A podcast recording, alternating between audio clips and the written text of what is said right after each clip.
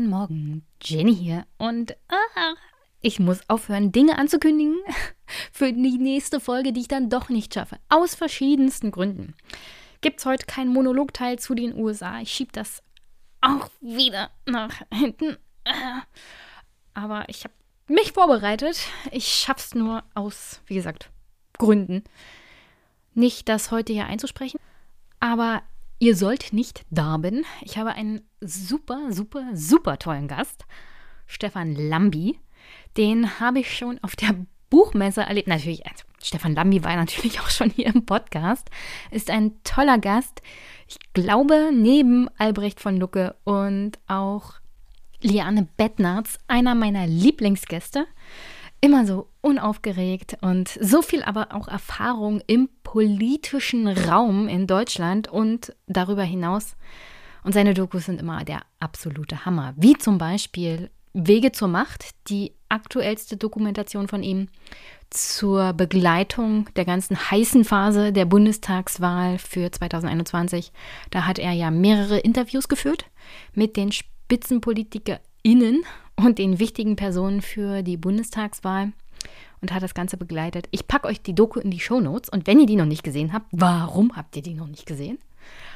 Wieder absolute Spitze. Die gefällt mir viel, viel besser sogar noch als im Wahn, also die Doku zur US-Wahl. Vielleicht alleine die Tatsache geschuldet, dass es wie eine Bundestagswahl ist und dass die manchmal ein bisschen interessanter ist als Wahlen in anderen Ländern. Nicht, dass die in den USA nicht irgendwie interessant war oder so, aber mir gefällt die Doku sogar. Ja, ja, viel, viel besser. Viel, viel besser. Guckt sie an, falls ihr sie noch nicht gesehen habt. Skandalös.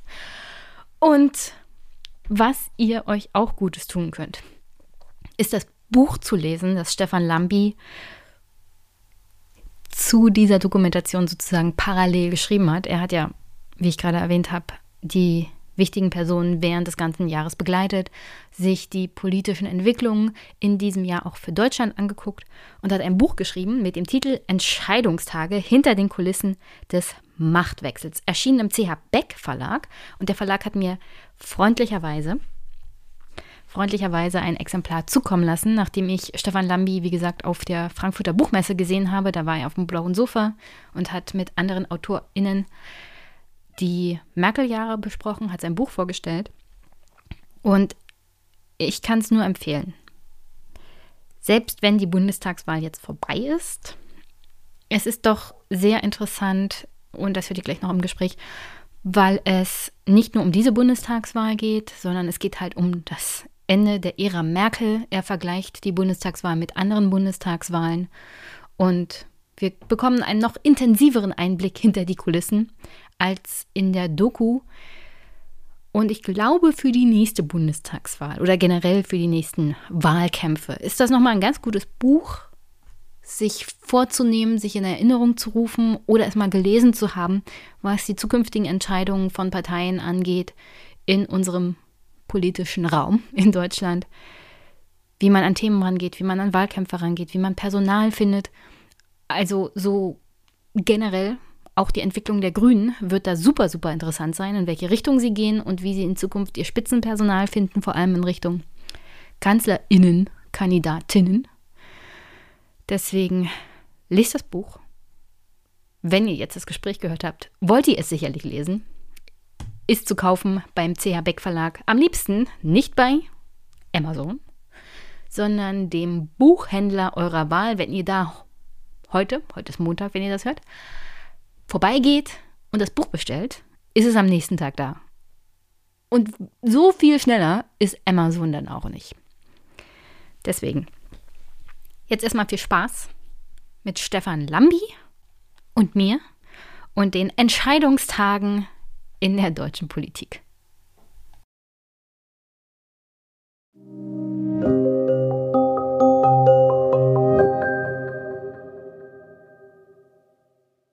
Guten Morgen, liebe Hörerinnen und Hörer. Und vielleicht haben wir ja auch Zuschauer. Wir sehen eine Küche in Hamburg und den Stefan Lambi. Hallo Stefan. Hallo Jenny, grüß dich. Wir haben unsere Kontakt, also unsere Verbindungsprobleme in den Griff bekommen, weil ich ja freudig überrascht bin, dass die Großstadt Hamburg Verbindungsprobleme hat, wenn es ums Internet geht, während der tiefste Süden Brandenburgs das mittlerweile hinbekommen. Dann sollten wir alle nach Brandenburg ziehen. Natürlich, natürlich. Wir haben hier viel zu wenig Leute auf dem Land und vor allem junge. Du warst das letzte Mal in diesem Podcast, da haben wir geredet über deine Doku und dein Buch im Wahn Trump und die amerikanische Katastrophe hattest du zusammengeschrieben mit Klaus Brinkbäumer. Jetzt hatten wir in Deutschland eine Bundestagswahl und du hast wieder eine Doku gemacht, die natürlich wunderbar war, aber du hast auch ein Buch geschrieben und das habe ich freundlicherweise vom CH Beck Verlag zugeschickt bekommen. Herzlichen Dank dafür. Entscheidungstage hinter den Kulissen des Machtwechsels. Und ähm, ich dachte mir, wir reden mal drüber, wir reden über deine Doku, am besten noch bevor die Koalitionsgespräche beendet sind, weil danach werden ja wahrscheinlich andere Themen und andere Diskussionen aufploppen. Und noch haben wir diese kleine Phase zwischen, wir unterschreiben den Koalitionsvertrag und wählen den neuen Kanzler. Und was ist eigentlich im Wahlkampf passiert und was können wir daraus lernen? Also schön, dass du hier bist. Gerne. gerne. Und meine Frage als allererstes, was unterscheidet eigentlich die Berichterstattung über den amerikanischen Wahlkampf von der Berichterstattung über den deutschen Wahlkampf? Die Berichterstattung, okay. Ähm, also für dich auch persönlich als Journalist, der das begleitet hat. Also es ist ja jetzt kein origineller Gedanke, dass die äh, USA zutiefst gespalten sind als Gesellschaft, äh, jedenfalls wenn es um Politik geht. Und das äh, spiegelt sich auch in den Medien wieder. Also es gibt ganz grob, äh, vor allem in den elektronischen Medien, zwei Lager. Die einen im Wahlkampf äh, im letzten Jahr waren pro Trump und die anderen waren beinhart gegen Trump. Da hatte man es auf der einen Seite mit äh, CNN und äh, MSNBC zu tun, die eigentlich nonstop kritisch über Trump berichtet haben und vor allem Fox News, ähm, die beinharter Propagandasender von Trump waren und in Teilen immer noch sind. Ähm, das ist, und du fragst nach Unterschieden, in Deutschland äh, Gottlob nicht so äh, klar getrennt. Also die Frontlinien verlaufen anders. Ähm, die Stimmung ist auch bei weitem nicht so aufgeheizt und aufgeputscht wie in den USA. Ähm, also hier musste man nicht Sorge haben, dass es rund um die Bundestagswahl zu gewalttätigen Auseinandersetzungen kommt oder dass der Bundestag gestürmt würde, so wie wir am 6. Nee, das hatten wir während der Corona-Phase. Das hatten wir während der Corona-Phase, das stimmt, ähm, aber die haben nicht versucht, ähm, in den Bundestag einzudringen. Ähm, die Ereignisse im Kapitol am 6. Januar waren dann doch nochmal eine ganz andere Hausnummer. Ähm, und das hat natürlich auch mit den Medien zu tun. Ähm, und du fragst nach den Unterschieden in der Berichterstattung. Äh, ganz klar zwei Lager in den USA. In Deutschland äh, lassen sich die Lager Gott sei Dank nicht so klar ähm, äh, erkennen. Und das ist eigentlich ein positiver Befund, was die Berichterstattung in Deutschland betrifft. Bei auch kritischen Beobachtungen, aber so weit wie in den USA sind wir noch lange nicht. Na, die USA sind, glaube ich, das Extrembeispiel. Nichtsdestotrotz ähm, würde ich doch schon sagen, dass wir diese Tendenzen auch schon während dieses Wahlkampfes in Deutschland beobachten konnten, dass Argumente teilweise gar nicht mehr so eine große Rolle spielten. Also nicht bei der öffentlichen, äh, öffentlich-rechtlichen Berichterstattung, das stimmt. Die ist ja Gott sei Dank, also mir ist vor allem diesen, in diesem Wahlkampf wieder aufgefallen, wie wichtig eigentlich öffentlich-rechtliche Berichterstattung ist, die unglaublich unabhängig auch ist von zum Beispiel finanzieller Unterstützung von irgendwelchen Unternehmern was wir in den USA haben, ist ja Berichterstattung, die auch viel davon abhängig ist, dass man zum Beispiel Werbung schaltet und umso aufregender irgendeine Berichterstattung ist, umso mehr Einschaltquote hat man und umso mehr Möglichkeiten auch Geld zu generieren für irgendwelche Werbespots. Ja, und ich glaube, das, das unterstützt halt diese also diese extreme Berichterstattung hin zu, das sind die Bösen und wir sind die Guten. Ja, das betrifft vor allem. Also Polarisierung, polarisierende Berichterstattung. Ja, Sorry. Das, das, betrifft vor allem die Nachrichtensender in den USA. Äh, bei den anderen ist es nicht ganz so ausgeprägt und in Deutschland ist es auch nicht so ausgeprägt. Also ich bin jetzt kein klassischer RTL-Zuschauer, äh, habe mich aber dann neulich mal in die Nachrichten von denen verirrt und man könnte ja auch sagen, das ist ein reiner Privatsender, also die sind von Einschaltquoten, dem Verkauf von Werbezeiten abhängig.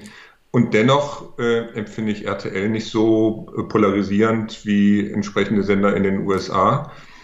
Ähm, das einzige Äquivalent ist das, was Bild TV ähm, in Deutschland versucht. Also die versuchen so ein bisschen die ähm, Fox News. Die, die, deutsche Version von Fox News äh, zu werden. Und viele aus der Branche waren freudig erregt, als vor einigen Wochen die Marktanteile ausgewiesen wurden für Bild TV im Fernsehen 0,0 Prozent. Da gab es viele hämische äh, Kommentare auf Twitter. Ähm, und das unterscheidet natürlich Deutschland auch wesentlich von den USA. Da äh, ist Fox News der Marktführer äh, bei den Nachrichtensendern und äh, Bild TV möchte da hinkommen und wird es aber nicht schaffen, aus vielerlei Gründen. Äh, das hat sehr viel mit der Kultur, auch mit der Tradition zu tun und äh, ARD, ZDF äh, sind da einfach, ähm, auch weil sie ein viel größeren, größeres Budget haben und eine längere Tradition und eine größere Glaubwürdigkeit, äh, viel mehr verankert. Also das wird Bild TV so schnell nicht schaffen. Und vermutlich nie schaffen. Ich meine, wir sind jetzt nicht traurig, oder? Dass die es dann nicht schaffen. Äh, also so, so, solange die da auf diesem Fox News-Kurs äh, beharren, bin ich nicht traurig drum. Nee, also warum sollte man da traurig drum sein, wenn die ähm, äh, de facto keine große Rolle spielen? Die senden in ihrer Blase, aber die Blase scheint sehr klein zu sein, was Bild TV betrifft. Was das Gedruckte betrifft und Bild.de, äh, das ist eine andere äh, Geschichte. Die haben schon äh, Wirkung und vor ein paar Tagen ähm, wegen Corona ähm, hat Bild.de ganz groß die Frage gestellt, warum denn jetzt so viele ähm, Menschen sich mit Corona wieder infizieren. Und das hat mich gewundert, warum ausgerechnet Bild diese Frage stellt, weil die noch seit Monaten gegen die Corona-Maßnahmen der Regierung gehetzt haben. Ähm, äh, also das ist ein Zynismus, ähm, den finde ich äh, sehr ausgeprägt, aber wir haben eben über Fernsehen gesprochen und Bild TV ist mangels Reichweite noch lange nicht da, wo die gedruckte Zeitung und Bild.de äh, schon ist. Na, jetzt, wo Bild TV ja ihren Vorkämpfer verloren haben, der das äh, unbedingt haben wollte, so eine Art Fox News. Vielleicht schläft das auch wieder ein. Glaubst du, dass sich deswegen was ändert, wenn Julian Reichelt da nicht mehr ist? Also ich meine. Mir scheint der, der Neue nicht so der Typ dieses Formats zu sein, sondern eher der Typ für das Format gedruckt. Ähm, Hofberichterstattung für, ich meine wirklich Hofberichterstattung für royale europäische Häuser, also äh, wirklich ganz oberflächliche Sachen. Und äh, der scheint mir weniger Interesse an diesem Bild-TV-Format zu haben. Und du hast es ja gerade beschrieben, die Einschaltquoten sind ja nicht so das Beste. Und gerade weil Bild-TV ja keinen Zugang zu öffentlich-rechtlichen Mitteln hat, ist es umso wichtiger, dass sie da Geld verdienen und das sieht ja bei den geringen Einschaltquoten nicht so aus. Ich wäre froh, wenn du äh, recht hättest. Soll sich Bild äh, an Meghan Markle abarbeiten? oh Gott. Ähm, ganz anderes Thema. Mit wem Oder hast du eigentlich für das Buch? Von Monaco. Von mir aus.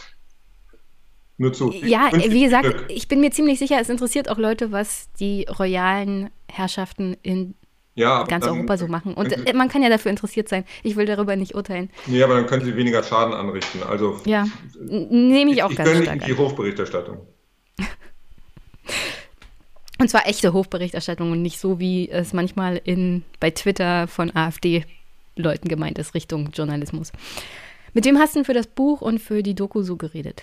Oh, mit allen, die äh, den Ehrgeiz und die Chance hatten, äh, Kanzler oder Kanzlerin zu werden, also mit Armin Laschet, ähm, Olaf Scholz, Annalena Baerbock, Robert Habeck ähm, und dann natürlich Markus Söder, Christian Lindner mit den Kampagnenleitern, teilweise mit den Leuten von den Werbeagenturen und mit vielen äh, äh, Kolleginnen und Kollegen von der Hauptstadtpresse.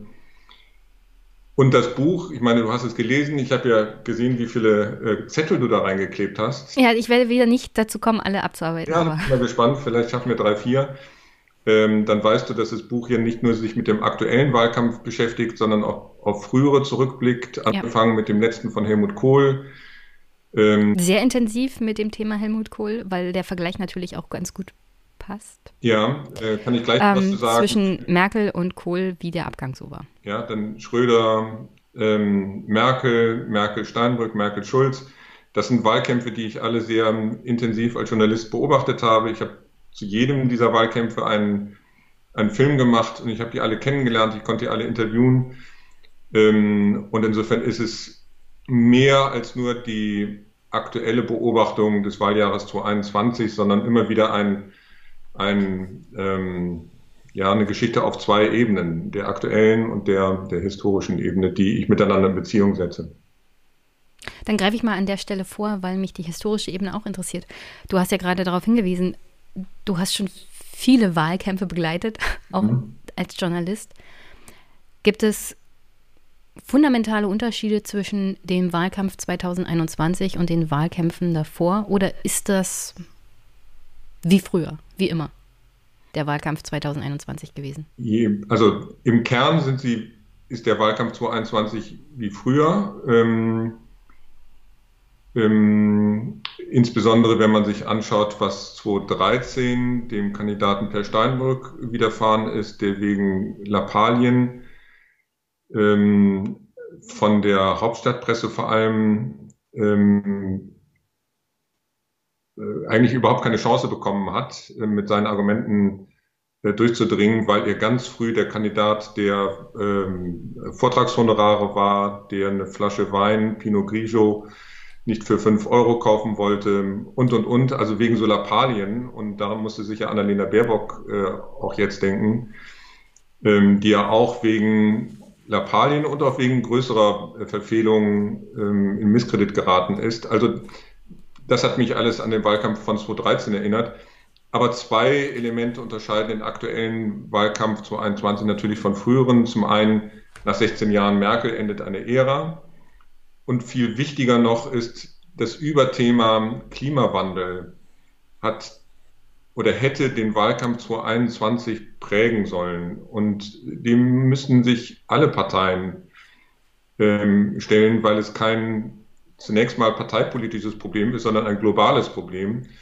Und alle haben das erkannt und alle haben zu Beginn des Wahljahres gesagt, wie wichtig dieser Wahlkampf ist. Da war von äh, Jahrhundertaufgabe, Generationenaufgabe die Rede. Sogar Ralf Brinkhaus, der nun äh, kommunistischer Untriebe völlig unverdächtig ist, hat von der Notwendigkeit angesichts des Reformstaus einer Zitat Revolution gesprochen. Also das waren die großen Töne Anfang des Wahljahres.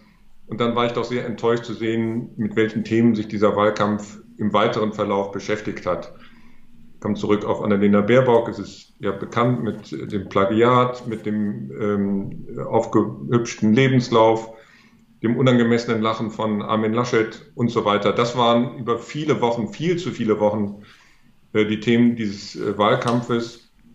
Und die eigentlichen Themen, die sich vor allem ähm, äh, aus dem Megaproblem Klimawandel ergeben, ähm, sind in den Hintergrund gedrängt worden. Und damit ist eine, eine Chance vergeben worden. Also ein Wahlkampf beschäftigt ja nicht nur äh, ein paar Parteien und deren Wahlkampfmanager und Werbeagenturen, sondern ist eine Zeit, in der ein Land mit sich selber ins Gespräch kommen sollte. Und worüber haben wir gesprochen äh, in diesem Wahljahr? Viel zu lange über äh, Pillepalle. Und insofern war es äh, ein enttäuschender, ja sogar ein äh, ärgerlicher Wahlkampf. Und das unterscheidet ihn schon von von früheren Wahlkämpfen, weil dieses erdrückende Thema Klimawandel ähm, nicht völlig neu ist, aber jetzt natürlich neu auf der politischen Agenda im Verhältnis zum Wahlkampf 2013, 2009, auch 2017. Da haben wir uns mit anderen Themen beschäftigt.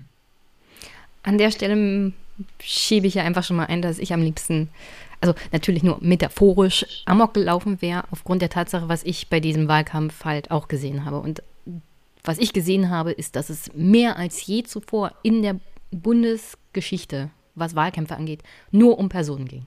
Nur um Personen. Und am Ende des Tages stand die Person, die die wenigsten Fehler gemacht hat, als Last Man Standing da und das war Olaf Scholz.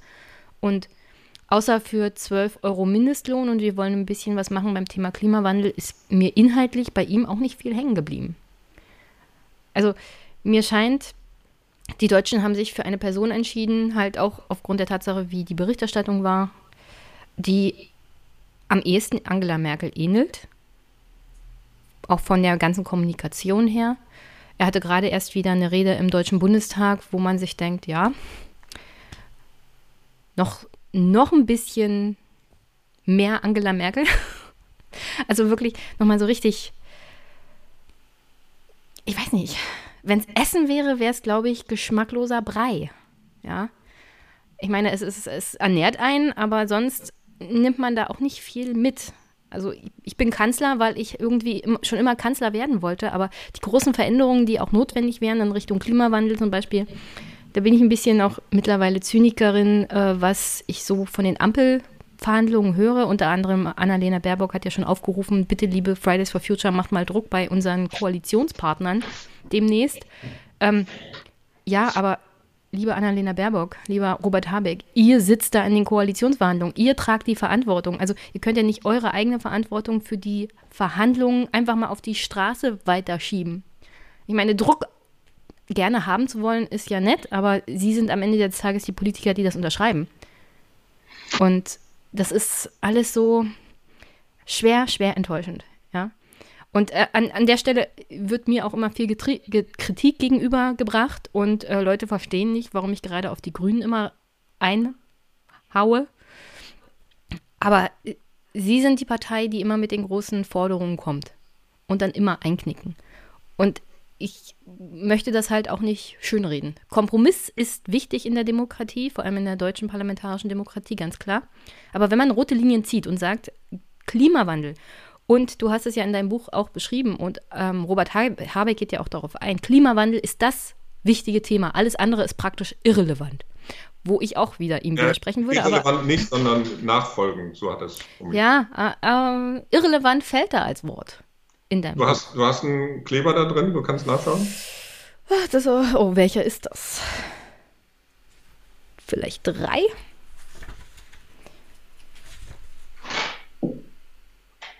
Würde mich wundern, wenn er. Hier, ja, ja, ja, ja, hier habe ich es. Hinter der Mammutaufgabe der ökologischen Transformation sind laut Habeck alle anderen Themen zweitrangig. Ja, irrelevant. Das ist ein Zitat von dir. Wie wir die liberale Demokratie gegen Populismus, Rechtsradikalismus schützen, wie wir das Verständnis von Gemeinsinn durch sozialen Zusammenhalt, einen Ausgleich der sozialen Politik herstellen, das ist alles wichtig. Aber wenn wir die Klimakrise nicht lösen, werden wir all diese anderen Themen überspülen von dramatischen Verwerfungen, die wir uns gar nicht vorstellen können. Prinzipiell hat er ja recht. Nur das Problem ist, wenn er, wenn, äh, sorry, wenn er sagt, Klimapolitik ist das Allerwichtigste, weil alles andere davon auch beeinflusst wird.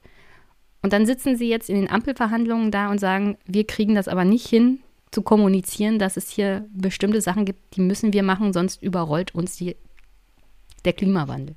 Und dann kommen alle Folgen daraus auch noch zum Tragen. Unter anderem ja auch Aufstieg Populismus etc. Dann kann ich halt die Grünen auch so weit nicht mehr entschuldigen und ernst nehmen, um ehrlich zu sein. Ganz kurz zu dem Begriff irrelevant. Also so wie du es vorgelesen hast, macht das äh, Wort natürlich einen anderen Sinn, weil er es im Verhältnis zu dem Überthema Klimawandel äh, meint und nicht sagt, also alle Themen außer Stimmt. Klimawandel sind irrelevant, sondern im Verhältnis dazu. Ne? Nur, dass das, ähm, ich glaube, da müssen wir fair sein. Jetzt hatte es aber zwei Punkte. Der eine Punkt war die Personalisierung des Wahlkampfes, das andere war die Fundamentalkritik an den Grünen. Äh, zunächst zur Personalisierung. Äh, das ist ja ein Trend, der äh, seit ja, fast Generationen zu beobachten ist und natürlich auch amerikanische Natur. Wir haben eben über die Gemeinsamkeiten und Unterschiede gesprochen. Bis zu einem bestimmten Punkt habe ich gar nichts gegen Personalisierung. Ich will schon wissen, wer ist die Person, die äh, Kanzler oder Kanzlerin werden will. Finde auch völlig angemessen, wenn die durchleuchtet wird und auch von der Presse hart angefasst wird. Ähm, das muss jemand aushalten, der den mächtigsten Job im Land haben will. Todeszone. Ähm, Albrecht nennt es Todeszone. Ja, äh, Begriff von Joschka Fischer, der von der Todeszone Kanzleramt gesprochen hat. Hm. Und ja, man kann da aufsteigen, die meisten stürzen ab und das ist auch Thema des Buches. Ähm, also bis zu einem bestimmten Punkt finde ich das in Ordnung und wir sollten jetzt auch nicht jedes Mal, wenn es um eine Person geht, zusammenzucken und denken, es geht nur um die Person. Aber wir haben ja schon am Anfang darüber gesprochen, äh, dass das in eine falsche Richtung äh, abdriftete, dieser Wahlkampf. Ähm, und sagen wir, die Personalisierung ist so lange in Ordnung, solange sie im Bezug zu den Themen stattfindet. Und da ist irgendwann der Zusammenhang gerissen in diesem Wahlkampf. Ähm, und jetzt kommen wir zu den Grünen und zu den äh, Koalitionsverhandlungen. Äh, bevor, bevor du dazu kommst, auch nochmal zu den Grünen, sorry, dass ich das jetzt hier einwerfe, aber haben die Grünen nicht extra auch auf die Personalie Annalena Baerbock gesetzt als Argument, sie ist eine junge Frau und Mutter und deswegen wurde sie ja Kanzlerkandidatin. Ich meine, nebenher ist ja noch die Tatsache, dass Robert Habeck natürlich auch kurz vor der Nominierung immer mal wieder in Fettnäpfchen getreten ist in den verschiedensten Interviews, auch seine Äußerungen unter anderem bei Twitter. Du beschreibst das ja auch sehr schön, wie es dazu kam, dass er immer weniger als der gute Kandidat dastand und sie viel professioneller wirkte. Aber das Argument ähm, ist ja dann auch während des Wahlkampfes immer. Angriffe gegen Annalena Baerbock sind eher so frauenfeindlich. Das war teilweise auch das Argument, als es um die Plagiatsvorwürfe ging. Ist man da vielleicht auf seine eigene Erzählung reingefallen, dass es eine Person, alleine die Tatsache, dass sie Frau und Mutter ist, macht sie schon zur besseren Kandidatin? Ähm, ich kann aus Gesprächen berichten, die ich off Record mit einigen aus der grünen Spitze geführt haben, die kreuzunglücklich waren mit der Kandidatin Annalena Baerbock und kreuzunglücklich sind mit dem Verlauf des Wahlkampfes und das ähm, als vertane Chance bejammern ähm, was den Punkt ähm, der Angriffe gegen die Kandidatin Baerbock äh, betrifft, äh, die frauenfeindlich gewesen seien, diese Angriffe, das kann ich nicht erkennen. Ähm, also es mag solche gegeben haben, das will ich gar nicht abstreiten, aber äh, nach meinem Eindruck waren die Angriffe äh, gegen sie nicht gerichtet, weil sie eine Frau ist, sondern weil es eine gewisse Mediendynamik äh, gibt, äh, Nebensächlichkeiten zu großen Themen aufzublasen. Ähm, und deshalb habe ich am Anfang auch über den Wahlkampf von Per Steinbrück gesprochen. Da ging es ähm, ja noch um viel geringfügigere ähm, Nebensächlichkeiten. Also seine Aussage, äh, er würde keine Flasche Wein, also Pinot Grigio für, was war das, 5,90 Euro äh, kaufen, wurde ihm wochenlang um die Ohren äh, gehauen. Ja, mein Gott, warum soll der Mann äh, nicht eine Flasche Wein kaufen, die ihm besser schmeckt und deshalb teurer ist? Ähm, aber das war dann ein Thema im Wahlkampf. Und ähm, da hat ja auch niemand gesagt, das ist jetzt männerfeindlich oder, also das ist sekundär. Also das ist eine andere Dynamik, die da greift. Äh, das ist Rudeljournalismus. Ähm, ähm und so habe ich es jetzt auch gegen äh, Annalena Baerbock äh, empfunden. Ich glaube, es ging mehr ähm, darum, dass sie eine Grüne ist, ähm, und dass die Themen äh, der Grünen ähm, durch diese Angriffe in den Hintergrund gedrängt werden sollten. Und sie wurden ja auch mit Erfolg in den Hintergrund gedrängt. Und Annalena Baerbock hat sich auch mit ihren Themen in den Hintergrund drängen lassen und hat eben viel zu lange einen Wahlkampf aus der Defensive geführt. Und das war das Problem äh, ihres Wahlkampfes. Ähm, so, und jetzt zu der Frage, ähm, äh, wie verhalten die sich in den Koalitionsverhandlungen? Ich kann nur sagen. Du hast ja vielleicht noch Kontakte. Äh, ja, ich habe Kontakte, ähm, aber ich kann nur sagen, wie sie sich in den Sondierungsgesprächen verhalten haben, weil da gibt es ein Papier. Hm. Ähm, und dann kann man ablesen, welche Forderungen sie mit welchen Formulierungen durchgesetzt haben und welche Forderungen eben nicht. Äh, jetzt muss man fairerweise auf ähm, äh, die Vorlage des Koalitionsvertrages äh, warten, um dann scharf oder jedenfalls gerecht urteilen zu können. Und äh, nach Lektüre des Sondierungspapiers bin ich natürlich zutiefst enttäuscht ähm, ähm, von allen drei Parteien, nicht nur von den Grünen, aber insbesondere von den Grünen, dass die äh, Forderung nach einem Tempolimit ähm, äh, sich da nicht wiederfindet, sondern im Gegenteil steht in dem Sondierungspapier, äh, dass auf ein Tempolimit, also ein generelles Tempolimit auf deutschen Autobahnen verzichtet wird, hat sich die FDP durchgesetzt. Und jetzt kann man sagen, ein Tempolimit würde äh, angesichts der Klimakatastrophe äh, nicht so viel bewirken. Aber wenn man sieht, dass alle drei Parteien, also die künftige Ampelregierung, ja ein gewaltiges Finanzierungsproblem hat bei den Maßnahmen zur Bekämpfung des Klimawandels, fällt mir auf, dass das Tempolimit nun überhaupt kein Geld kosten würde, sondern im Gegenteil was einbringen würde, weil die Deutschen wahrscheinlich permanent zu schnell fahren und deshalb Strafmandate begleichen müssen. Also wie man aus ähm, ganz praktischen, aber auch symbolhaften Gründen darauf verzichtet, leuchtet mir überhaupt nicht ein. Wenn man es denn ernst meint mit Maßnahmen gegen den Klimawandel, hätte man da leicht und locker anfangen können. Und ähm, das macht mich, naja, skeptisch, was den weiteren Verlauf auch der Koalitionsgespräche betrifft. Wenn man bei diesem Punkt sich nicht durchsetzen kann, ja, also das fand ich ähm, enttäuschend. Bei allen anderen, wie gesagt, müssen wir jetzt warten, was da vorgelegt wird. Ja, ich, ich denke auch, das Problem der Finanzierung macht sich alleine durch die Tatsache auf, dass die FDP den Finanzminister stellen will und weiterhin auf diese Schuldenbremse setzen will und einsparen will ohne Ende. Unter anderem haben sie das ja auch angekündigt in ihrem eigenen Wahlprogramm. Das Ziel ist eine Obergrenze für Sozialausgaben zu machen, weil der Haushalt ähm, ja im großen Teil unter anderem auch für Sozialdemokrat also für sozialpolitische Ausgaben da ist, unter anderem sehr viele Rentenausgaben, ganz klar auch steuerlich abgefedert, weil wir hier auf das Problem der Altersarmut immer weiter zusteuern, die Demografie kommt und ich glaube, das war ein großer, großer Fehler der Grünen, erstmal mit der FDP vorzuverhandeln und dann zu denken, wir gehen zur SPD. Also so ist nur meine Einschätzung. Dann zu denken, wir gehen zur SPD und äh, die Grünen kriegen alles, was zum Thema Klima ist. Die FDP kriegt alles das, was sie sich so vorstellen. Und das mit der Schuldenbremse kriegen wir schon irgendwie geregelt.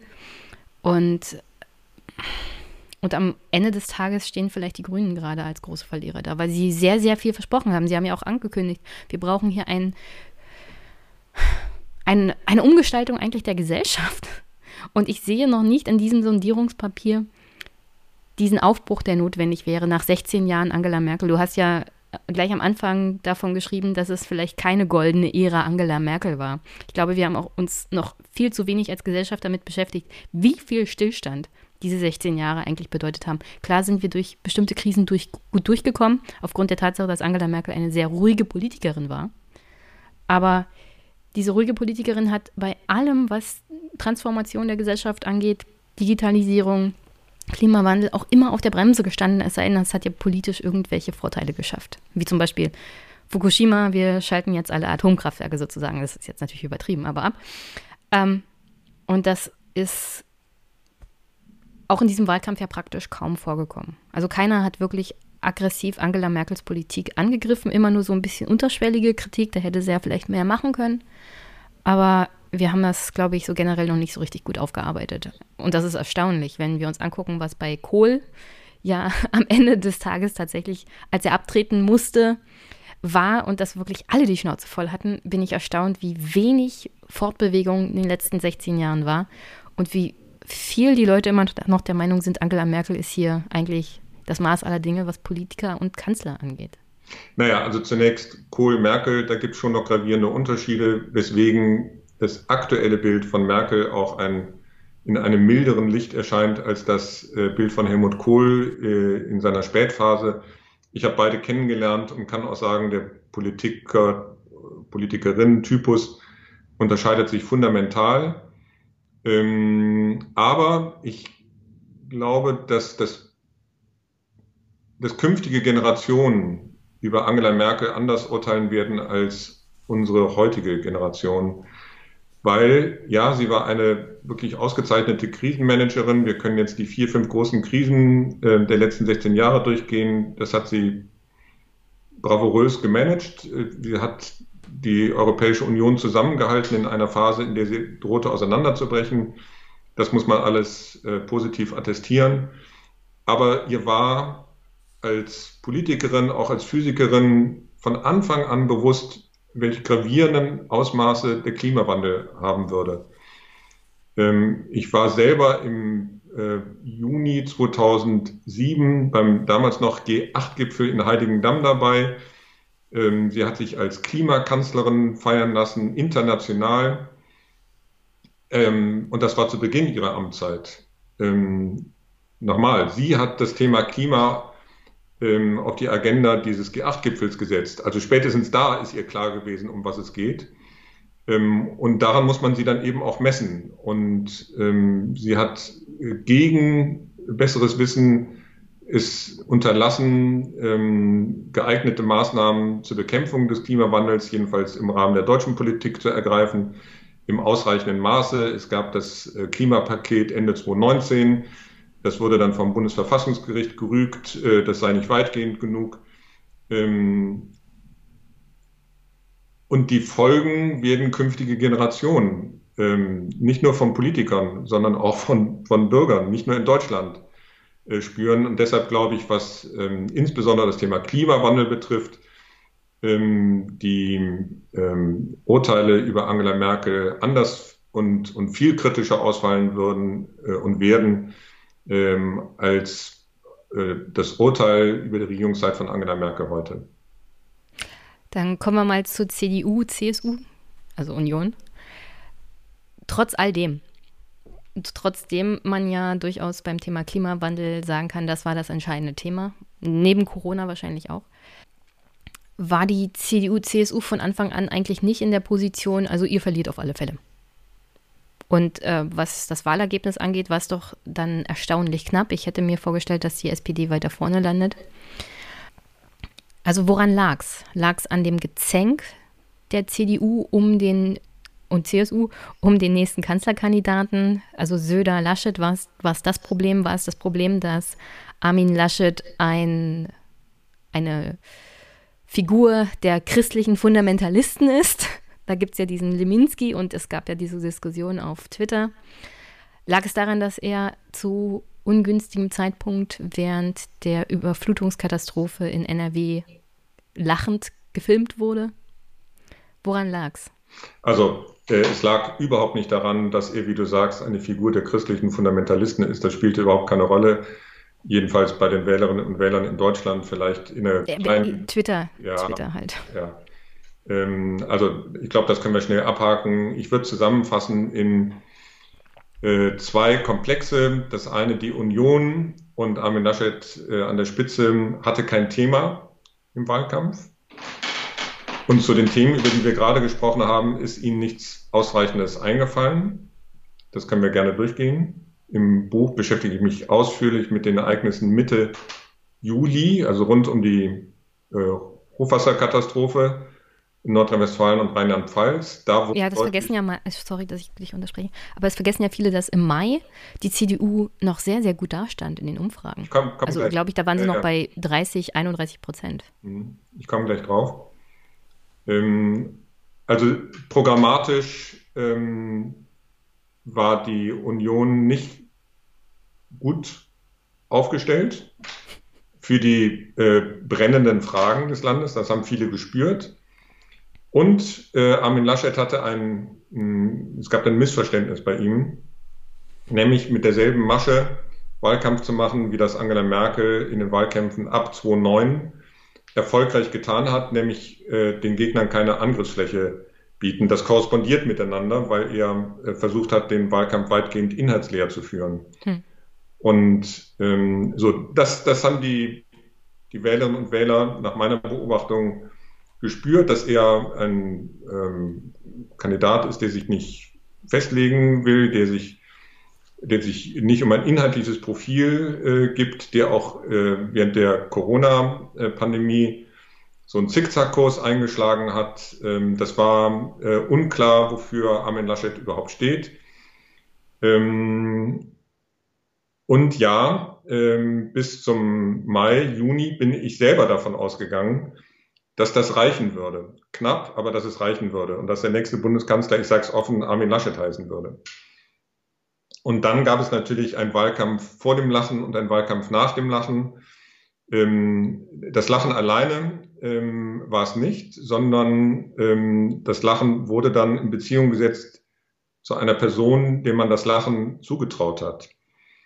Ähm, und am Ende, glaube ich, war es der Vergleich von drei ähm, Kandidaten oder der Kandidatin, ähm, die man sich angeschaut hat als Wähler und sich überlegt hat, ähm, wenn einer dieser drei Personen mit, sagen wir, Wladimir Putin verhandeln müsste. Wer wird wohl am professionellsten, auch am nervenstärksten verhandeln? Oder mit Xi Jinping oder den Taliban? Und dann war klar, und das ist eine eher atmosphärische, vielleicht eine emotionale Angelegenheit und hat gar nicht so viel mit dem Parteiprogramm zu tun, sondern tatsächlich mit der Persönlichkeit, ähm, dass Annalena Baerbock ähm, dazu offenbar nicht in der Lage ist. Also man hat sie nicht als nervenstark und krisenfest erlebt in den entscheidenden Wochen des Wahlkampfes und Armin Laschet eben auch nicht, spätestens bei dem Lachen. Und dann blieb am Ende Olaf Scholz übrig, der ähm, auch wegen seiner Natur den ganzen Wahlkampf über praktisch keine Miene verzogen hat. Und das, was vorher als langweilig galt, wurde dann von seiner Kampagne als professionell und nervenstark umgedeutet. Und das war krisensicher. Der, krisensicher. Und das war der, der, ähm, der Kunstgriff ähm, der SPD-Kampagne. Und natürlich haben die versucht, ihn als männliche Version von Angela Merkel darzustellen. Und das wusste äh, Olaf Scholz ähm, und von Anfang an, dass das seine Chance werden würde. Ähm, und die haben sie genutzt und die anderen beiden, Baerbock und Laschet, haben ihm den riesigen Gefallen getan ähm, und diesen Unterschied durch eigene Fehlleistungen herausgearbeitet. Und deshalb hat Olaf Scholz und die SPD am Ende äh, gewonnen. Und das ist äh, Station, aber man muss sich die Frage stellen, was wäre passiert, wenn Annalena Baerbock kein Buch geschrieben hätte und Armin Laschet nur diesen einen Meter ähm, beim Lachen im Hochwassergebiet nach rechts getreten wäre, also aus dem Blickfeld der Kameras heraus. Es war super knapp, 1,6 Prozent Unterschiede am Wahltag. Es hätte auch anders ausgehen können und dann wäre die Union 0, irgendwas vor der SPD gelandet und wir würden jetzt ganz anders reden.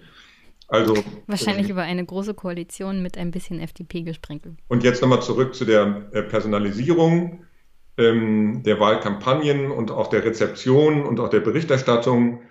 Ähm, alle drei haben mal geführt äh, in den Umfragen im Laufe dieses Jahres. Äh, erst Laschet, dann Baerbock, dann wieder Laschet und am Ende Olaf Scholz. Und das liegt ja nicht daran, dass zwischendurch die Parteiprogramme umgeschrieben wurden, sondern das liegt an der Performance der äh, drei Kandidierenden. Ähm, das beantwortet ein wenig, warum ähm, Olaf Scholz aller Wahrscheinlichkeit nach nächster Bundeskanzler wird.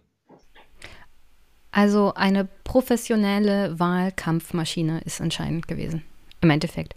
Weil ähm, wenn ich mir das in deinem Buch unter anderem auch angucke, da gibt es eine Stelle, sogar zwei.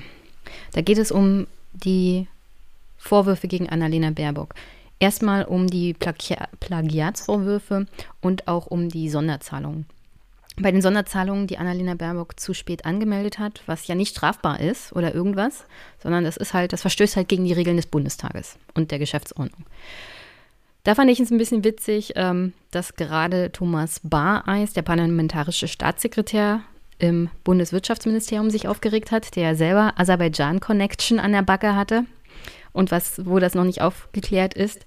Aber viel wichtiger fand ich eigentlich die Reaktion, ähm, und ich glaube, das hat ihr am Ende, was jetzt den Wahlkampf angeht und die Chancen, Kanzlerin zu werden, das Genick gebrochen, die Reaktion tatsächlich auf die Plagiatsvorwürfe.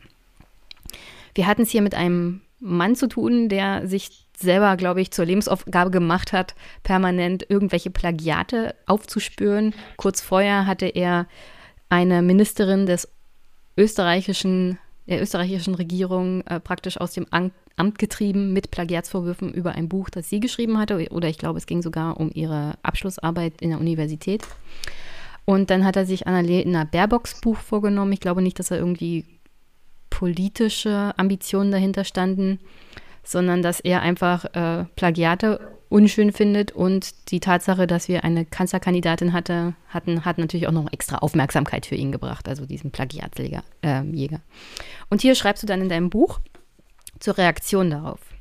Die Kampagnenleitung entscheidet sich für eine Dreifachstrategie. Erstmal, diesmal soll kein Fehler zugegeben werden. Es soll kein Mea culpa, kein Mist und kein Ich habe mich tierisch geärgert geben. Zweitens, mit Christian Scherz wird ein bekannter und klagefreudiger Medienanwalt beauftragt. Scherz kündigt sofort dass zu, kündigt sofort an, dass die Anschuldigungen jegliche Grundlage entbehren.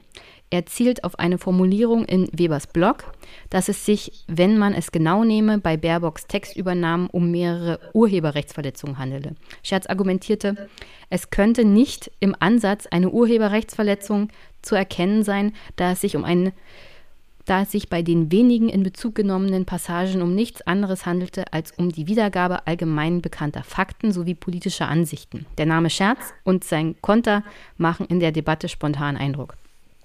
Dann aber folgt der dritte Teil der grünen Strategie Michael Kellners Rufmord-Rundmail.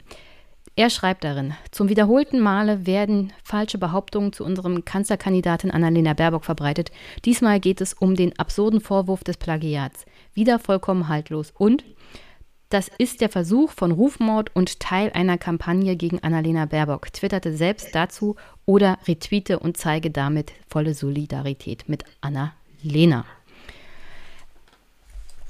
War die Kampagne der Grünen einfach zu unprofessionell auf eigene Fehler der Kandidatin zu reagieren? Also immer nur zu sagen, Annalena Baerbock wird hier angegriffen, hat ja vor allem bei dem Buch nicht ausgereicht, weil Weber tatsächlich nachgewiesen hat, also das sind halt Passagen, die sie abgeschrieben hat. Und vielleicht hätte sie einfach nur sagen sollen, ja, ähm, das habe ich mir halt von anderen abgeschrieben. Ich hätte das ordnungsgemäßer bei den Quellen wiedergeben sollen. Aber was immer kam, waren halt Ausreden, wie zum Beispiel, das ist ein Sachbuch, da muss man nicht ordentlich Quellen angeben. Und das äh, hat vielleicht gerade nicht so gereicht. Also diese Haltung, ich habe nichts falsch gemacht. Gerade das war vielleicht etwas, was Wählerinnen und Wähler abgeschreckt hat. Also Annalena Baerbock und Robert Habeck sind im Jahr 2018 äh, zu Parteivorsitzenden gewählt worden und haben von da an ähm, sehr klug, sehr weitblickend äh, versucht, die Grünen neu zu positionieren, sich selbst neu zu positionieren als ähm, Politiker, eine Politikerin, die ähm, um das Kanzleramt kämpfen. Und sie haben sich ein paar Dinge vorgenommen und die sehr diszipliniert durchgezogen, zum Beispiel, dass sie anders als in früheren Generationen äh, sich nicht auf öffentlicher Bühne äh, bekriegen, sondern dass sie ziemlich harmonisch ähm, sich präsentieren und dann auch gemeinsam Wahlkampf führen, egal wer von den beiden nun Nummer eins äh, werden würde, Baerbock oder Habeck. Das haben sie tatsächlich, das muss man so anerkennen, super professionell durchgezogen und hatten dann im Frühjahr tatsächlich konstant um die 20, teilweise über 20 Prozent äh, in den Umfragen und damit tatsächlich eine Chance äh, aufs Kanzleramt und haben die Wahlkampagne darauf ausgerichtet. Eine historische Chance, bereit, wenn ihr seid. Ähm, und weil das so gut lief, waren sie, glaube ich, besoffen von ihrer Profession oder vermeintlichen Professionalität und haben ähm, handwerkliche ähm, Notwendigkeiten wie das sehr genaue und selbstkritische Überprüfen ähm, der eigenen Kandidatin ähm, unterlassen. Ähm, das haben sie in Ansätzen getan, aber nicht so, wie es notwendig gewesen sei. Und in dieser Phase ist, und das war ja lange bevor äh, Baerbock, das war am 19. April, äh, zur Kandidatin erklärt wurde, sondern schon in den vielen Monaten vorher. Also im, im äh, Sommer 2019 titelte der Stern über Habeck der nächste Bundeskanzler, Fragezeichen oder gedachtes Fragezeichen. Und spätestens da war oder hätte allen bei den Grünen klar sein müssen, ja, sie kämpfen tatsächlich ums Kanzleramt und ab da hätten sie die beiden, die da in Frage kamen, nicht nur Baerbock, sondern auch Habeck, der hatte ja eine Chance, ähm, bis, aufs, bis auf die Knochen prüfen müssen, so wie man das eben tut, ähm, wenn man den Anspruch erhebt, Bundeskanzler zu werden oder Kanzlerin. Und das betrifft auch das Buch ähm, von Baerbock. Es ist naiv, in dieser Phase dann auch ein Buch zu schreiben und das nicht super gründlich ähm, gegen zu recherchieren. Ich weiß, wovon ich spreche. Ich schreibe selber ein Buch geschrieben. Ich habe jetzt, ich gehe davon aus, dass nichts darin Plagiat ist. Ähm, äh, dann gehen wir fest davon aus. Ähm, aber ich habe nicht den Anspruch, Bundeskanzler zu werden. In dem Moment, wo ich mich auf diese Bühne begebe, muss es im Interesse aller sein, die da mitarbeiten, ähm, nicht nur die Person, sondern auch deren Produkte, also in dem Fall das Buch, peinlich genau zu prüfen. Und man, man fasst es nicht, wie die über drei, dreieinhalb Jahre eine Kampagne vorbereiten und dann an so lächerlichen ähm, Kleinigkeiten scheitern wie äh, der korrekten Meldung äh, von, von Honoraren ähm, für den Bundestag, äh, den Lebenslauf oder eben ein, nicht nur ein paar, sondern relativ viele abgeschriebene Seite eines Buches. Völlig unnötig. Und die Spannung ähm, innerhalb der grünen äh, Kampagne, das muss man denen dann wieder äh, attestieren, haben sie weitgehend unterm Deckel gehalten. Aber das heißt ja nicht, dass es die nicht gegeben hätte, sondern die Spannungen waren nach meiner Beobachtung, und ich deute das im, im Buch äh, mehrfach an, ganz erheblich. Ähm, und es würde mich nicht überraschen, wenn sie in den nächsten Monaten an mehreren Stellen aufbrechen würden. Glaubst du, dass Annalena Baerbocks Nachteil war, dass sie als Politikerin nie in dem Sinne Ministerin war oder Ministerpräsidentin? Weil auch bei Armin Laschet und Olaf Scholz gibt es ja eine viel längere Liste an unglaublichen Fehlern und Skandalen. Auch bei Olaf Scholz, Cum-Ex und Wirecard sind ja da nur zwei Beispiele. Ähm,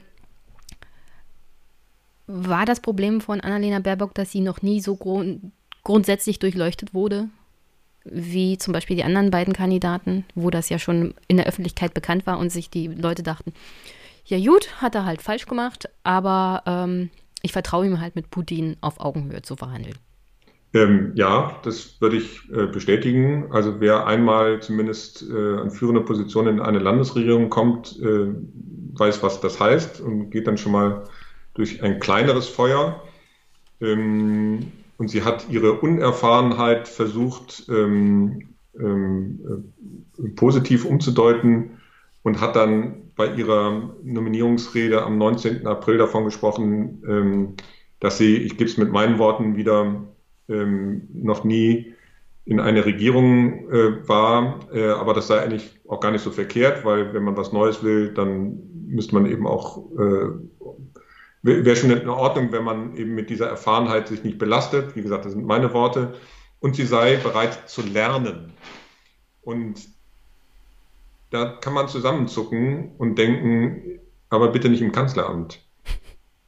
Ähm, also es ist schon okay, wenn sich Menschen weiterentwickeln, aber wenn ich den Anspruch habe, äh, von, vom Tag eins an ähm, äh, Krisen zu managen und ähm, auch das Land und auch die Industriegesellschaft notwendigerweise zu verändern, wir sprachen eben drüber, ähm, dann ähm, muss das vom ersten Tag an funktionieren. Und da hat sie, ich finde, die falschen Signale gesendet. Ähm, und die Leute äh, in ihrer Kampagne haben sich ähm, ähm, auf das Image der frischen, neuen Politikerin äh, verlassen und die Unerfahrenheit war dann tatsächlich eine Unerfahrenheit und nicht nur eine, eine, ein positives Momentum, sondern es ist dann ganz schnell in ein negatives Momentum äh, umgeschlagen. Ähm, und ich glaube, schon Wochen bevor das mit ähm, dem ähm, äh, in Teilen plagiierten Buch äh, bekannt war, ähm, hat sie sich um ihre Chancen gebracht. Also da gab es ja schon diesen Abwärtstrend und den hat sie nie wieder umkehren können. Und äh, das kann natürlich in vier Jahren, wenn sie jetzt Ministerin äh, wird, äh, anders sein. Das kann auch bei Robert Habeck anders sein ähm, der sich möglicherweise Chancen ausrechnet, in vier Jahren äh, dann das zu werden, was ihm jetzt verwehrt wurde, nämlich grüner Kanzlerkandidat. Ähm, glaube, dass die zumindest gedanklichen Vorbereitungen für den nächsten Bundestagswahlkampf ähm, da bereits laufen. Und dann Man sollte immer früh anfangen. Ja, auch da gibt es eine Passage äh, im Buch. Ich habe mit Robert Habeck am Samstag vor der Wahl noch ein äh, telefonisches Interview führen können.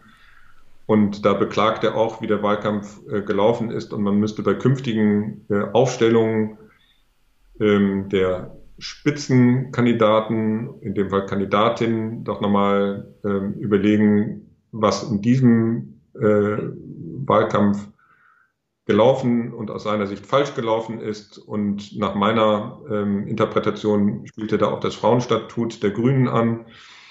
Ähm, und insofern können wir uns, glaube ich, auf einiges gefasst machen, was die innerparteiliche Diskussion äh, bei den Grünen in den nächsten Monaten und Jahren betrifft. Bin ich mal gespannt.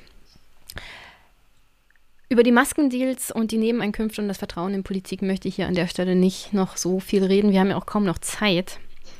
Ähm, da verweise ich auf, einfach auf andere Folgen hier. Du hast dich aber auch mit Rezo getroffen. Warum? Naja, das war im Jahr 2019. Ähm, das war vor der Europawahl. Ähm, da hat er nun sein ähm, bekanntes Video Zerstörung äh, der CDU oder Union ähm, äh, veröffentlicht und hat jetzt auch in diesem Wahlkampf versucht, ähm, mit neuen Videos ähm, in die Debatte einzugreifen, was ich völlig in Ordnung und legitim finde. Und durch die Beschäftigung mit Rezo ähm, wollte ich in dem Buch äh, mich an dem Gedanken abarbeiten, ähm, wie die Kommunikation, die politische Kommunikation der Parteien bislang gelaufen ist und warum da auch etwas auseinanderläuft in der äh, Wahrnehmung von alteingesessenen äh, Politikern, Politikerinnen und Parteien ähm, und dass die ähm, Annegret Kamp-Karrenbauer äh, ist da ein prominentes Beispiel, überhaupt nicht verstanden haben, wie politische Kommune auch bei jüngeren Wählerinnen und Wählern läuft. Und es ist ja auch kein Zufall, dass die äh, Union und auch die SPD ähm, ein Problem haben mit äh, jungen Wählerinnen und Wählern. Und ähm, das war der Grund, warum ich äh, mich damals mit Rezo getroffen habe und das jetzt ausführlich äh, im Buch nochmal erzähle und auch auf die neuen Videos in diesem Wahlkampf 2021 eingegangen bin. Wie würdest du seine neuen Videos beurteilen im Vergleich zu dem 2019? Also das 2019er war natürlich spektakulär, ähm, weil in dieser Kombination neu, man äh, hatte damals das Klischee, dass YouTuber ähm, vor allem äh, unterhaltsam und witzig sein wollen, jedenfalls alles, aber nicht politisch. Das war natürlich unfair und trifft auch nicht ähm, auf alle zu, aber das war das Klischee.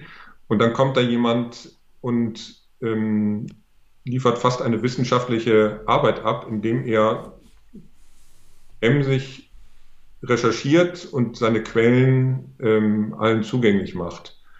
Ähm, und hat das dann mit äh, sehr viel Polemik gemischt und diese Kombination war neu. Es lag nicht an seiner Sprache und nicht an den blauen Haaren, sondern es lag an dieser Kombination. Und da hatte er tatsächlich auch Punkte, ähm, die, die, die trafen und die trafen die Union im, im, im Mark.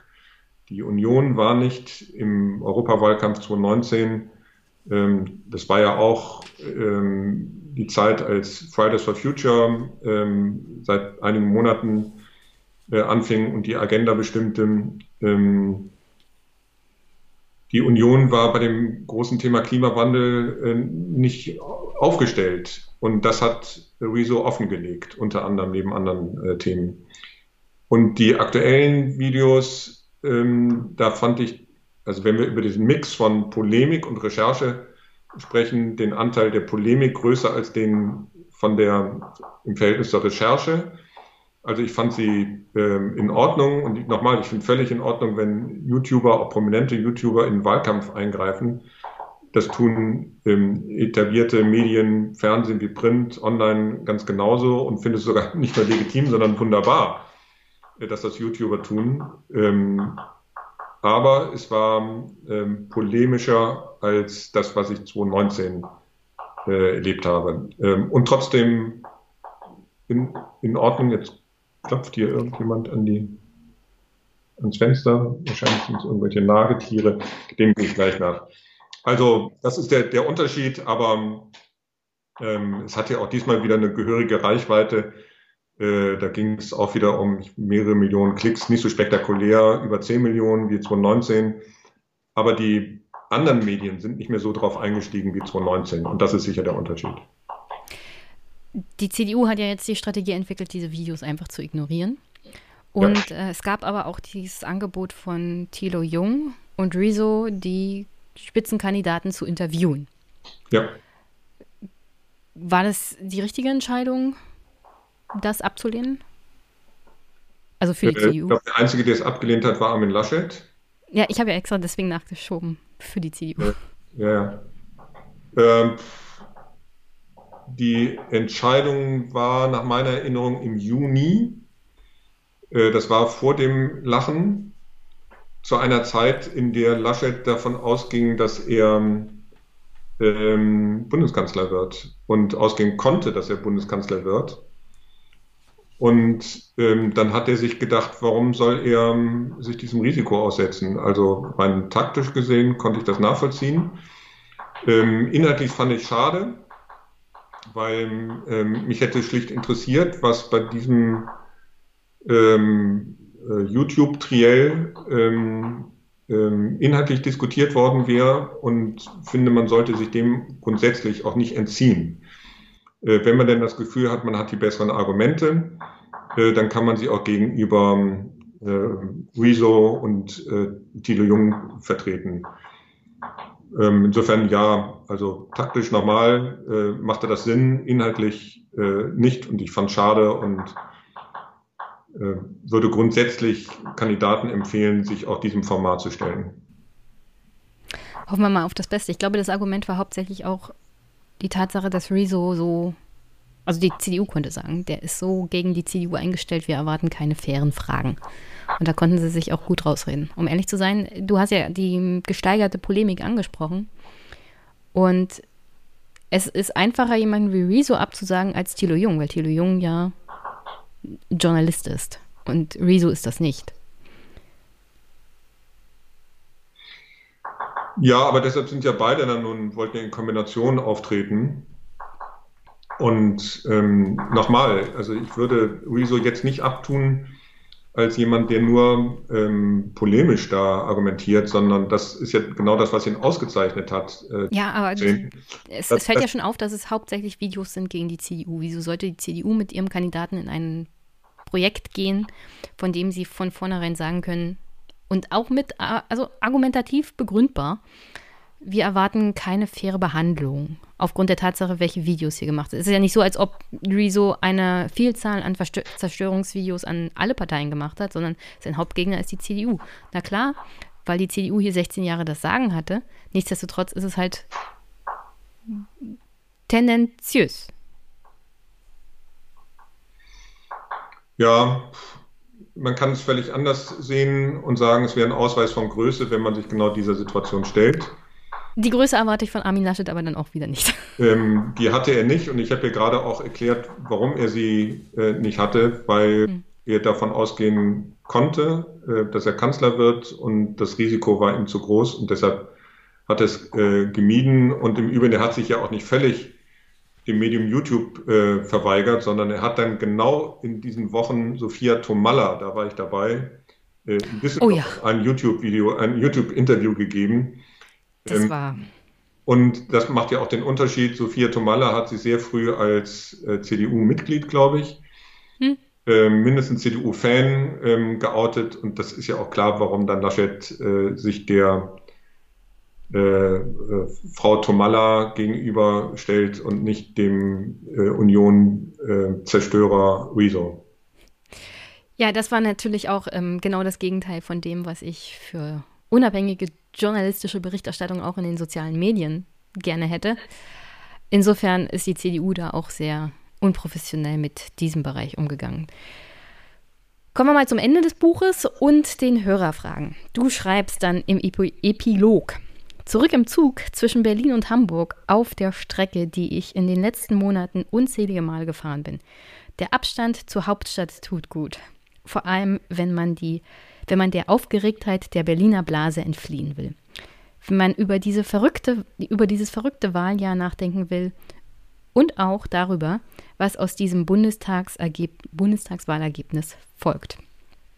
In den letzten Monaten fiel auf, wie fremd sich das Spitzenpersonal der Berliner Republik und die Bevölkerung geworden sind, wie falsch in Machtfragen geübte Strategen die Wahrnehmung von Wählerinnen und Wählern einschätzen oder wie leichtfertig und überheblich sie diese ignorieren. Die Gremien der CDU setzten mit Armin Laschet einen Kanzlerkandidaten durch, der die eigene Parteibasis der Union nicht überzeugt und von dem die Wählerinnen und Wähler mehrheitlich nicht für kanzlertauglich gehalten wurde.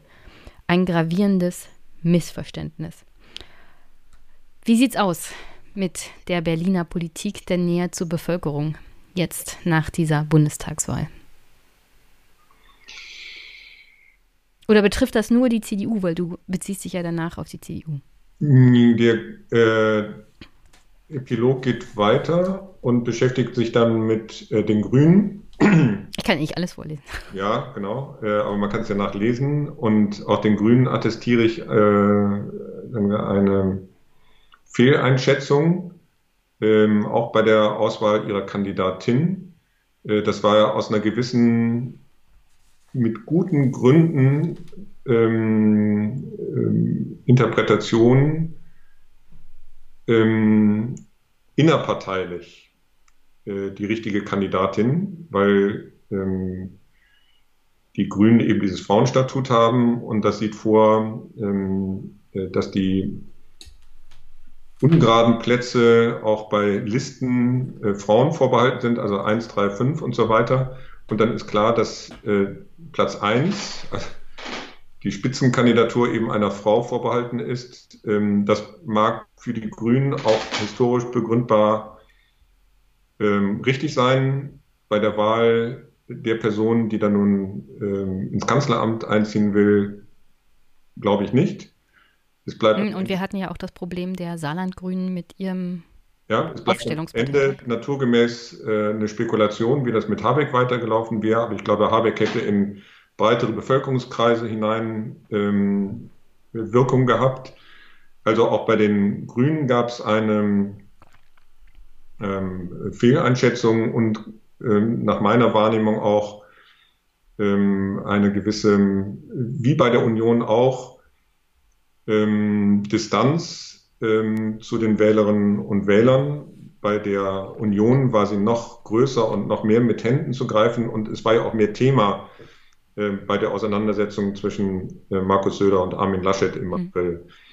Mhm. Ähm, wie das jetzt ist und wie das künftig sein wird, wir sind in einer Übergangszeit. Ich hoffe sehr stark, dass die Parteien und auch die künftige Regierung äh, Lehren daraus zieht, dass sie vor allem äh, und das beschäftigt mich noch viel mehr, Lehren aus einem äh, weitgehend inhaltsleeren Wahlkampf äh, zieht.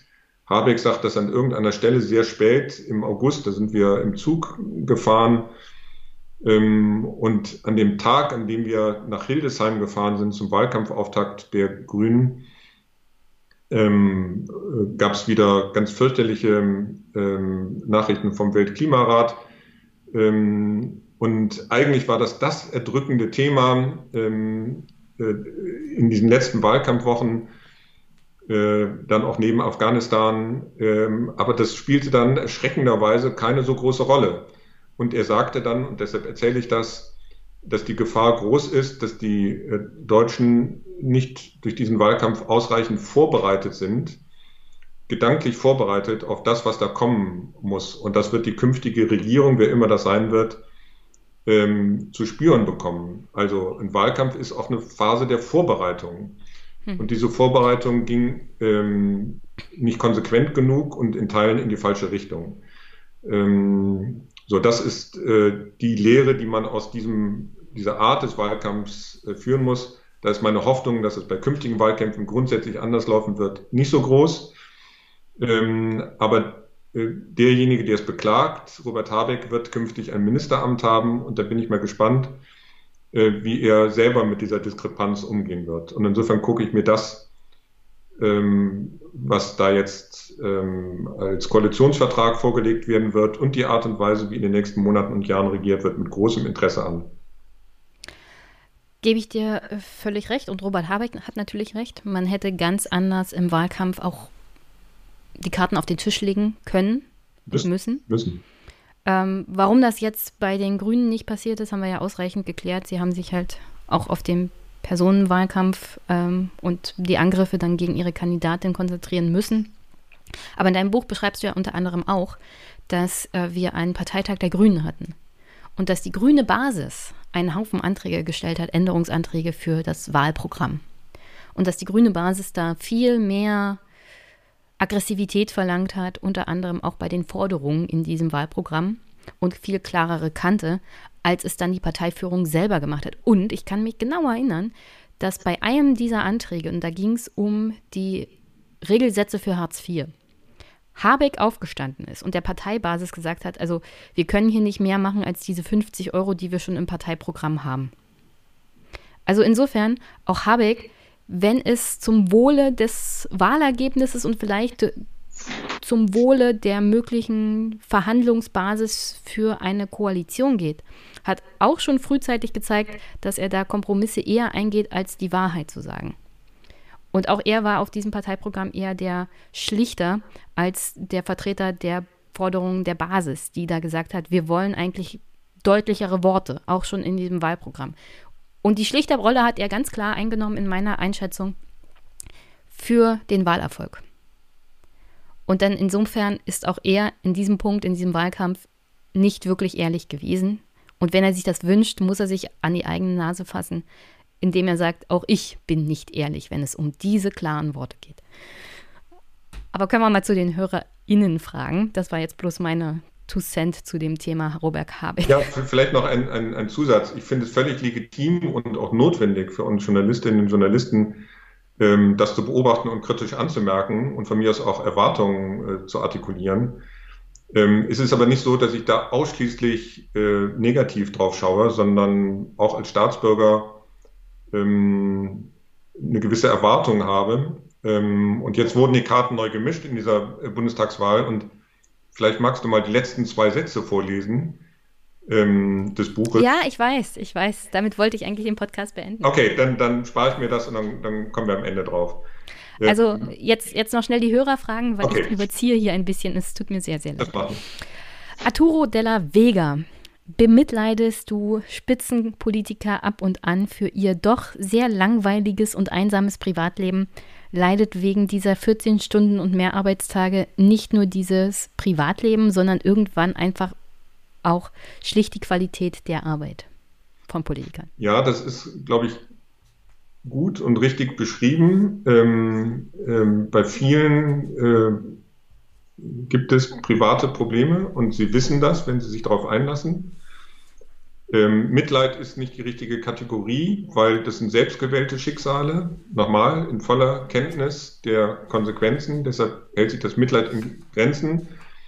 Dennoch habe ich Respekt vor Personen, die sich dieser Situation stellen und wünsche ihnen natürlich, weil das sind ähm, notwendige äh, Dienstleistungen auch, ähm, dass sie ein, wie soll man sagen, das wünsche ich jedem Menschen, ein, ein, ein gutes Privatleben auch haben. Und es wäre natürlich äh, niemandem zu wünschen, äh, wenn das Privatleben so da, also in die Brüche geht. Und ob das dann Auswirkungen auf die Qualität der politischen Arbeit hat, äh, mag sehr unterschiedlich sein.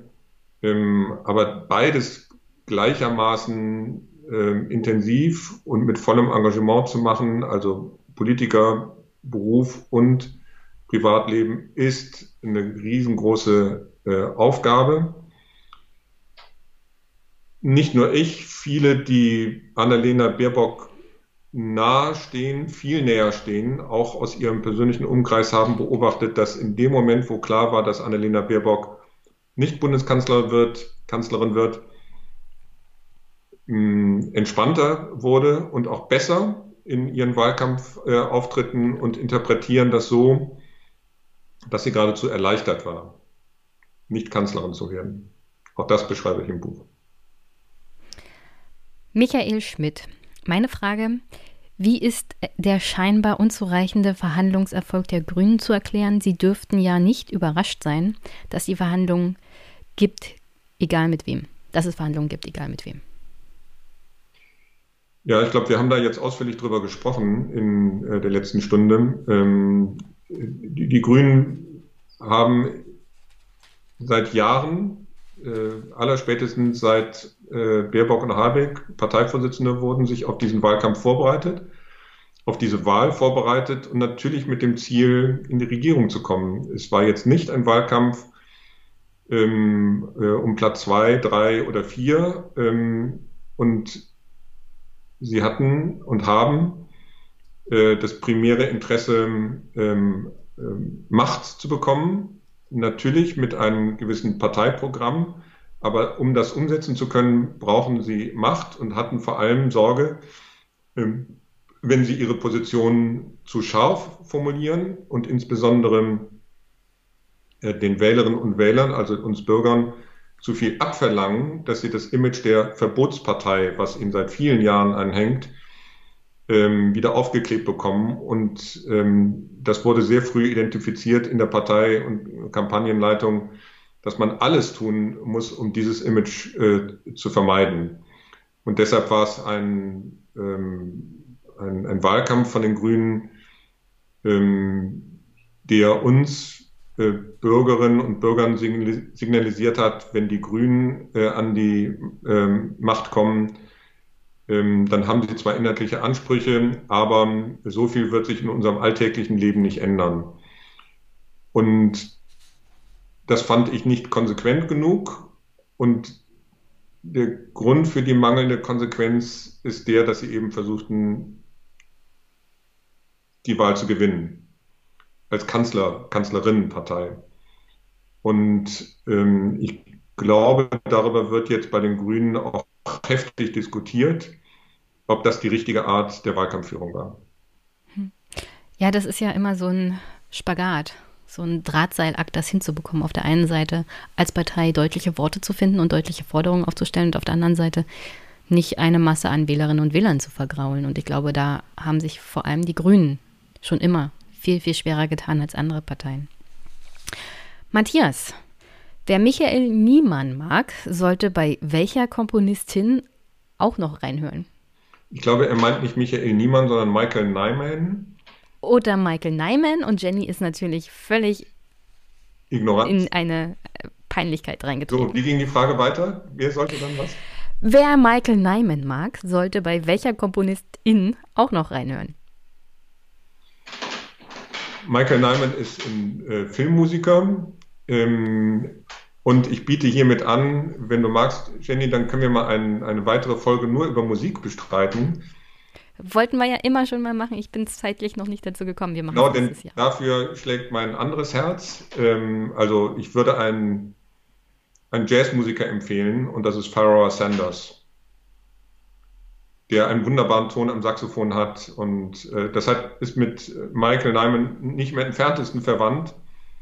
Äh, aber den höre ich aktuell sehr viel und insofern schöne Grüße und äh, hör einfach Farrah Sanders und dann kannst du kein ganz schlechter Mensch sein. Okay. Also ich habe es nicht vergessen, wir wollten immer mal diese Folge machen und ich habe da jemanden an der Hand, der sich auch bei Musik und allem so richtig gut auskennt und wir müssen das unbedingt mal machen, auch so zur Entspannung und Ablenkung von Politik. Machen wir. Letzte Frage. Die Sitzungswoche der Politik-Podcast. David fragt: Hallo Jenny, frag Stefan doch bitte mal, was er als nächstes Projekt plant. Seine Doku zur Bundestagswahl war ja wieder großartig. Grüße aus der Sitzungswoche. Ja, schöne Grüße in die Sitzungswoche zurück. Ähm, ich werde, äh, äh, wen wundert's, ähm, äh, höchstwahrscheinlich die Arbeit der nächsten Bundesregierung beobachten. Nehme, Surprise. nehme mir dafür ein bisschen Zeit ähm, und habe mit meiner Band ein Album aufgenommen und ähm, äh, daran arbeite ich auch. Also es wird um Journalismus und Musik gehen, aber die Frage hat sich, glaube ich, mehr in Richtung, was ist mein nächstes filmisches Projekt bezogen.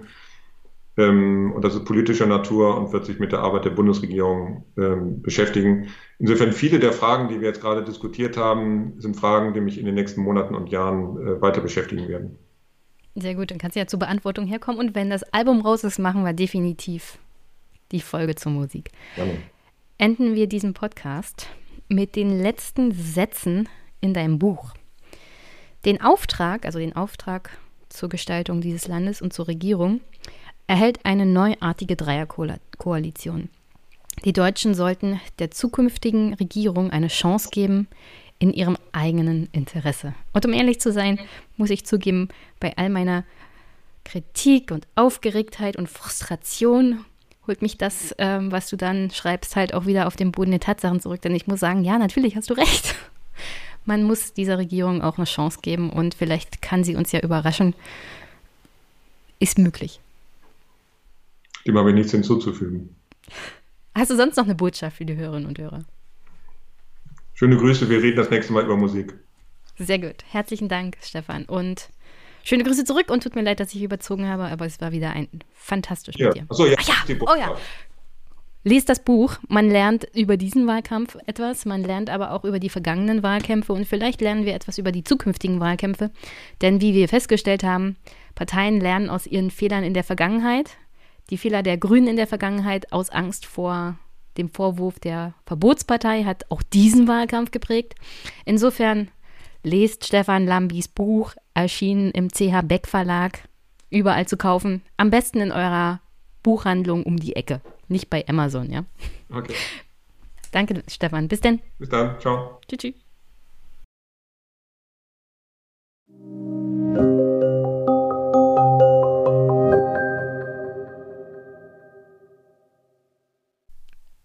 Zum Abschluss hoffe ich, dass euch die Folge heute gefallen hat und dass ihr auch in den nächsten Folgen wieder einschaltet. Es gibt eine Reihe von Gesprächen, die ich wieder vor mich herschiebe.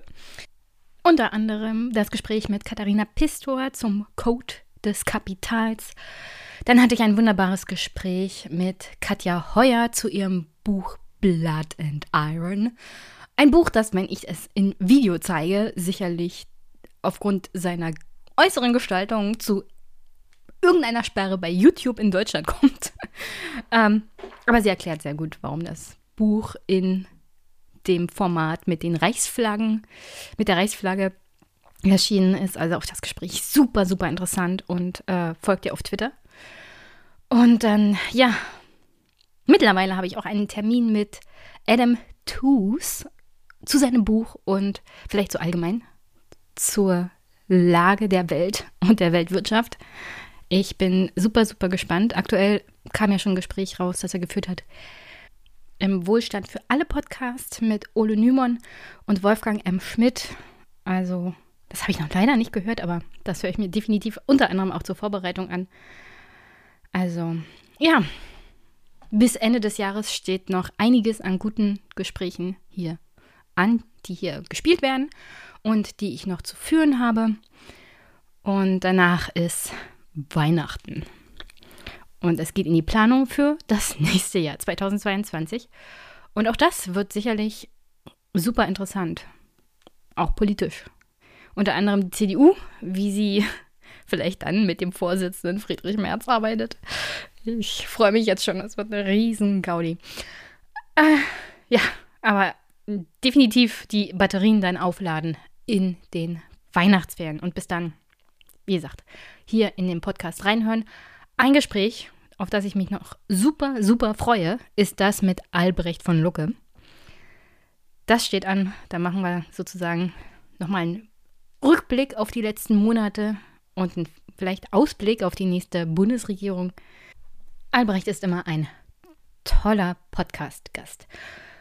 Und sonst, ja, ihr könnt diesen Podcast auch unterstützen. Finanziell, PayPal, Steady, Überweisung würde ich mich freuen. Ich freue mich aber auch über Zusendungen von meiner Bücher-Wunschliste.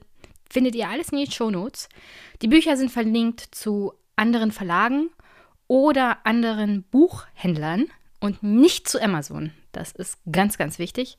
Deswegen benutze ich auch die Wishly-App, dass keine Wünsche mehr über Jeff Bezos erfüllt werden. Und ja, wenn es da Probleme gibt, meldet euch bei mir. Das hatte ich letztens, weil eins der Bücher, das hat nicht so richtig geklappt, aber mittlerweile habe ich es mir bestellt. Herzlichen Dank, Ines. Und ja, ihr könnt den Podcast auch damit unterstützen, indem ihr ihn teilt, empfehlt, Feedback gebt. Darüber freue ich mich auch immer sehr. Und sonst an dieser Stelle wünsche ich euch einen wunder wunderschönen Montag einen wunderschönen Start in die Woche. Wir hören uns. Bis bald.